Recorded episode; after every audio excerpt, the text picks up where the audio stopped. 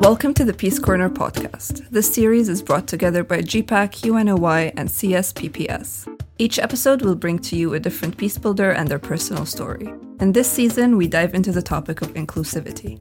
How do we meaningfully bring this concept beyond tokenism? How can we truly involve women and youth in peace building?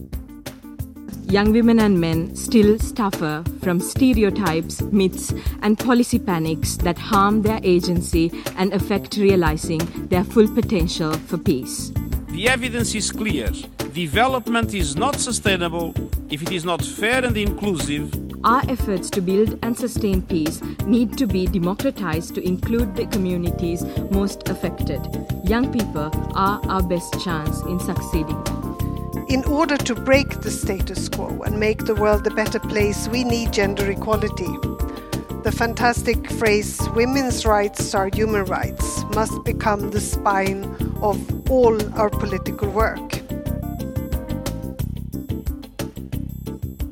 Welcome, everybody. Welcome back to a new uh, interview from the Peace Corner podcast. Today, I'm welcoming uh, Lamis Aiyad from Libya, who is working for the Tamazight Women's Movement. Welcome, Lamis. Hi, thank you so much for having me today. That's a pleasure. Uh, first of all, uh, to introduce uh, yourself, I would like to know what in your experience in your private life or in your in your work, um, what you encountered, um, brought you to the field of peace building. What made you become a peace builder? Tell me about it. Okay, so first I'd like to give an overview about the organization I work with. Sure.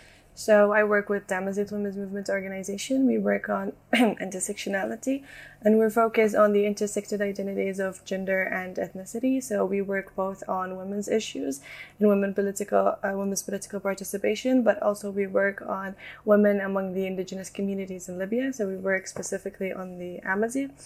Uh, each and every community like has issues and challenges that community members deal with and libya as any other country uh, has its own issues and problems. So, as a community member, I felt the responsibility to be active and help uh, address these issues and challenges we encounter and try to provide solutions for at least some of the issues that uh, I face or we face as women and Indigenous people in uh, in our community through even uh, providing a safe space for youth to uh, to speak up uh, their minds and share their stories and highlight these issues and again help uh, provide solutions for these issues and with uh, with collaborating with other community members and other organizations. Okay, yeah. um, and on this on these particular issues like.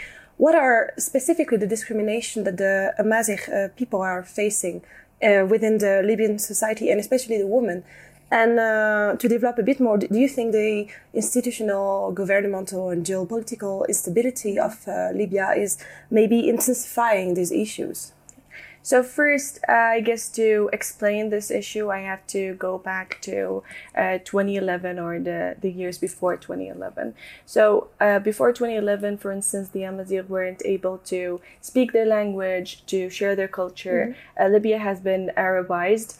Uh, so we also we always accept one uh, culture, one language, one uh, one identity. Let me say, but post the revolution, we started like we had more freedom to express our minds and to express our culture and our language, but yet people uh, got used to only one uh, to hear one language, to see like one culture. They're just used to one identity. So uh, the people when we started like speaking our language and trying to share our culture and like even organize round discussions about our issues and how we also want Libya to be diverse because Libya has many uh, cultural different cultural backgrounds but it's just the issue that we don't really accept these uh, cultural backgrounds due to uh, the conservatism and how we're not used to that so uh, this is one of the main problems that we we are not accepted as uh, as indigenous people or as like different language and different uh, backgrounds. So people are not used to it, so they don't want so they're not willing to accept it, and they just I think that it just needs time for people to get used to other other cultures in their community. So for instance, we face. Um, issues such as we we still can't like give our babies our children or uh, uh, Amazigh uh, names, or we we still can't like we're not even um, included in the constitution. uh, Libya is an Arab country. For instance, if we're speaking about the national army, it's called the uh, Arab National Army. So uh, it's like we're not really included in in that country, and the whole country is just Arabs, and Libya has been like Arabized, as I said. So I believe that it's difficult for people to to see this or to understand this because they got used to only one form of identities. Okay, thank you for that. And uh, but so how within your organization, within your work, what is the what are the, the, the mechanism that you are using to to foster this comprehension that is missing, this acceptation that is missing missing of the of your uh, indigenous community, and how have you been specifically helping um, the woman on these issues? Okay, so uh, in our organization, we work on two uh, two parts. The first part is uh, the indigenous community as a community. We include both men and uh, women, and the other part we uh, work uh, specifically on Tamazight women. So uh, in the first part, for instance, if we want to discuss the constitution, once we've done a project about it's an event about the constitution and why do we think that we are excluded and and our language, for instance, is not of- officialized. So uh, this this project or this event included men, both men and women as an indigenous community to discuss the, the problems or the challenges we face and how can we highlight these solutions and uh, highlight these issues and how can we uh, provide solutions for these issues together as a community.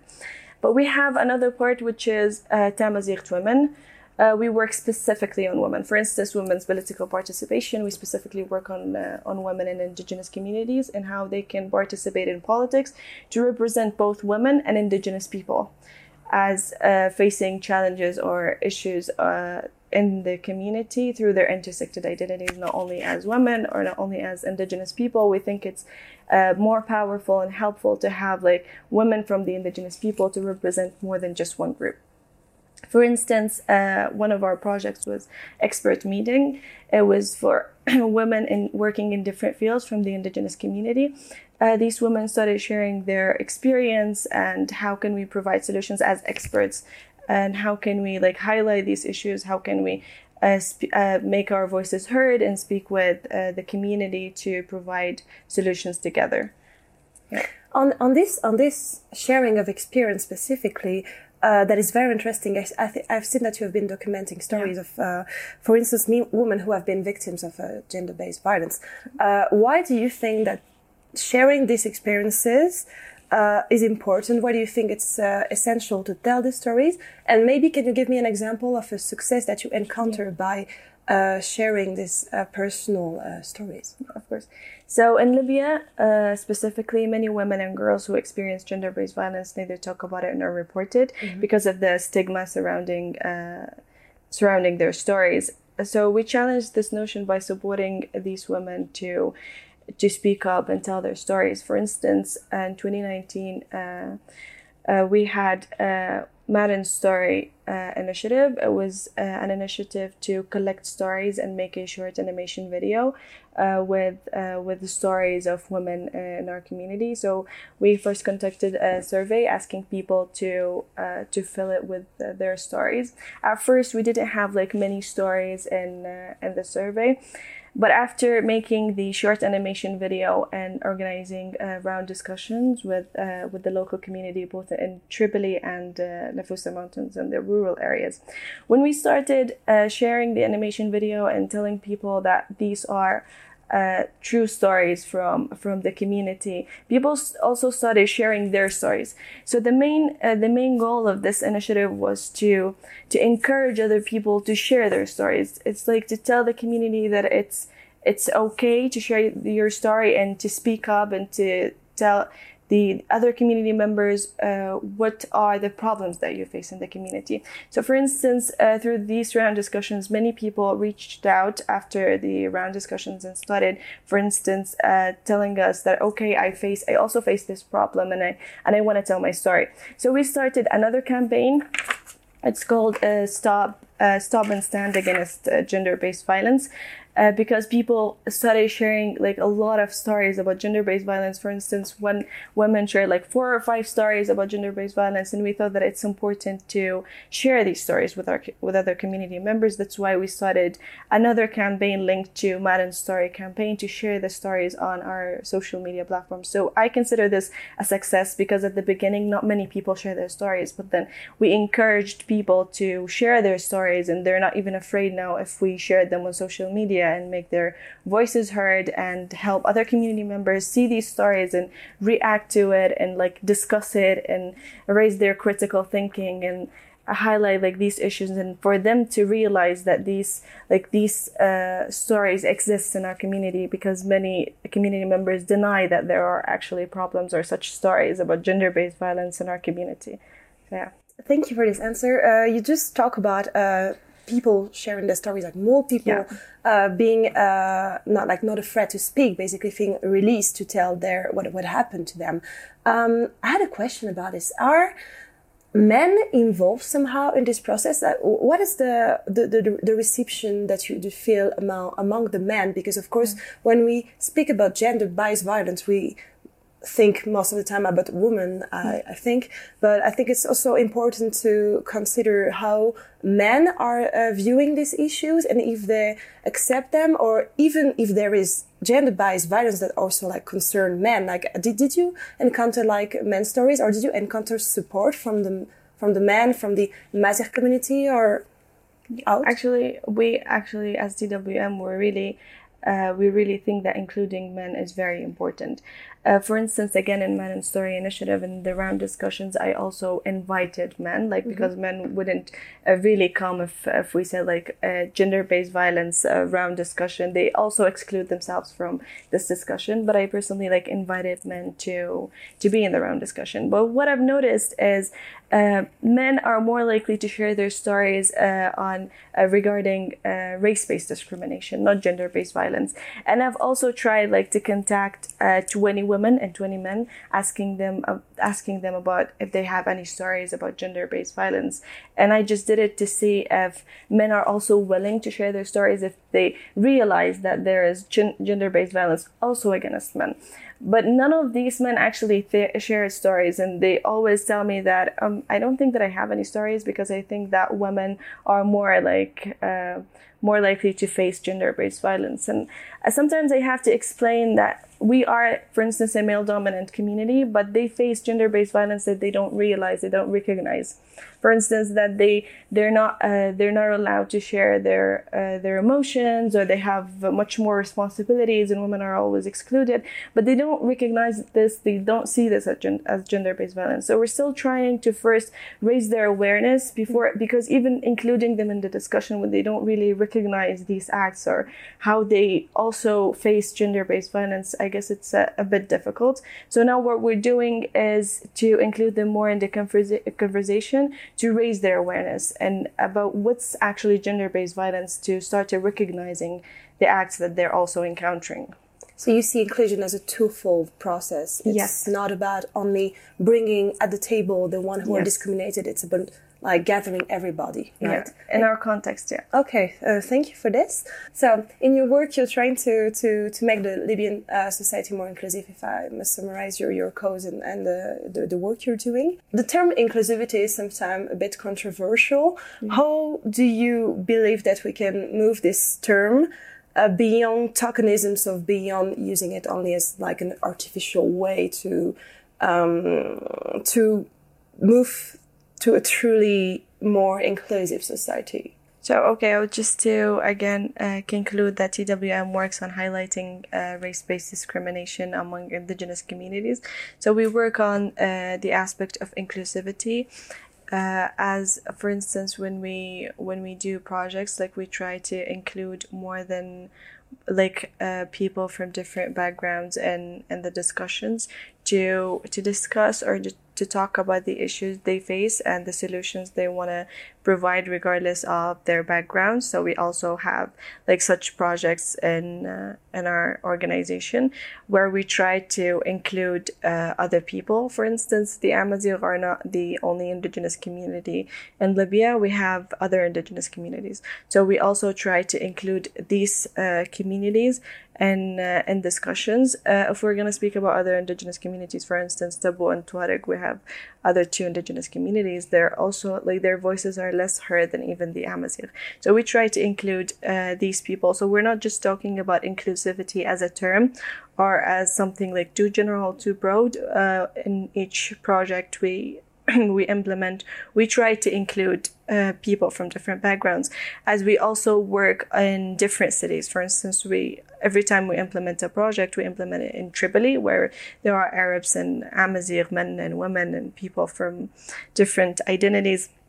And then we implement it again, for instance, in the Fusa Mountains and in the rural areas we, where we include more people from different backgrounds. And it's always it's always like implementing two different projects because implementing the project in Tripoli is much more different than implementing it, for instance, in uh, Nafusa Mountains. So, which it's difficult to include uh, everyone and very, very challenging. As I mentioned, it's like implementing two different projects, but because we believe that this is important uh, to to include people.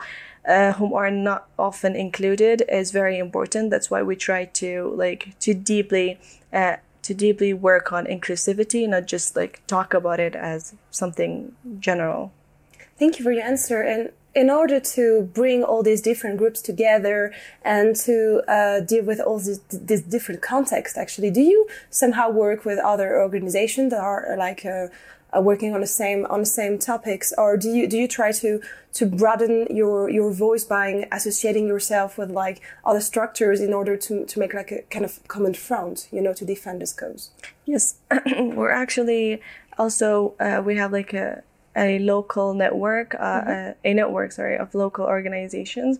Uh, there are many organizations working on actually not very similar, uh, similar causes, and from different uh, cities in Libya. So we have this network of local organizations called Youth, Youth and Women as Peace Builders. So we always try to to highlight again the issues and challenges that we face in our community. So we do uh, work with other organizations. For instance, this network has organizations from the east and the west, and uh, also different cities, different identities, indig- indigenous communities, uh, Arabs. So we try to we try to work together on these issues, even if it's like very difficult to work, for instance, with organizations in the east because of the political situation and different stakeholders. But we also try to at least uh, discuss the issues, even when it comes to the political situation and how can we overcome this challenge. So yeah, we always make sure to work with other uh, local organizations. Thank you. Um, and uh, coming back to the very specific situation of, uh, of Libya in terms of uh, geopolitical context and uh, fragility and instability, I wanted to know how this all uh, setting is impacting uh, your work on today's implementation. So, uh, yeah, of course, uh, I'd like to mention that uh, conflict and the instability in our community is by large one of the biggest challenges and the main challenges that we always face when implementing projects. For instance, in the conflict that broke out in April 2019, we had uh, two projects, uh, two projects. One of them, Madam Story, that I, have already mentioned, and the other one was an exhibition uh, regarding gender-based violence. Uh, it was an exhibition in uh, in Tripoli. So we're trying to to highlight gender-based violence and to share uh, to share like stories about gender-based violence through art. So we weren't able to uh, to implement this project, for instance, due to uh, the security threats, and it's it's very sensitive right now uh, to implement this project, for instance. So it can like whole projects can uh, absolutely stop because of the or be postponed because of because of the ongoing conflict. So yeah. Okay, thank you for your answer. Uh, to end this uh, interview, I would like to know, as a 21 uh, years old uh, young peace builder, young woman, what is actually the vision of feminism that you and your organization are willing to promote? You know that this term is really controversial, yeah. and I'm very interested to know what is your vision on this very specific uh, topic. Uh, yeah, of course. Uh, as you said, like speaking about feminism, it's sometimes it can be controversial and too too general. So I would speak about uh, my vision and the vision of organization through my uh, my own identities and our own uh, vision, because we promote the concept of intersectionality amongst uh, the women Uh, in indigenous uh, communities in Libya. And uh, our goal is to tackle all forms of discrimination based uh, faced by uh, by women in my community. So the way I view feminism or how I work on feminism is through my intersected identities and how to look how to look at women not only as women but also as for instance indigenous or when it comes to also to their color or their race and uh, their different identities that makes them who who they are. Because for instance uh, i share a lot of uh, challenges and difficulties with other with other women uh, not from indigenous communities but as a woman from the indigenous community i face more than one aspect of discrimination for instance. So i always try to work on, on feminism uh, through the concept of intersectionality and how to even within your own self and your own identity how to include the diversity of your identities and how to work uh, on them collectively not just to highlight the issues of women. Because i tried like um, like two years ago or three years ago, I tried to work with other women's uh, organizations, but I kind of didn't find myself in those organizations because I always have to highlight my issues only as a woman in the community. But I feel like other identities, uh, we shouldn't like disregard other uh, identities and include women as uh, as a whole, not only as as like the gender identity, but always the, uh, but also the other identities that we have. So this is how I view feminism and how to speak about women as uh, through their intersected identities and not only as women. So we shouldn't do that. And do, do you think that this way of considering feminism, so not only basically identifying women as being women, but just as being like uh, let's say a, a, pack of multiple uh, identities, multi- multiple uh, different uh, char- characters. Um, do, do, you think this is the, the, the way that we can make that we can uh, make different fights against discrimination uh, gather together, and this is really the way we can bring inclusivity uh, on the table, we can really make it a society, uh, a society reality. Basically, do you think this is the way uh, more organizations should work? Basically, should especially like feminist organizations. Uh, okay, so I'll start by saying that uh, privilege is invisible to those who ha- who have it. So, uh, so men, for instance, they don't really care about their, gen- their gender, uh, their identity, like gender identity.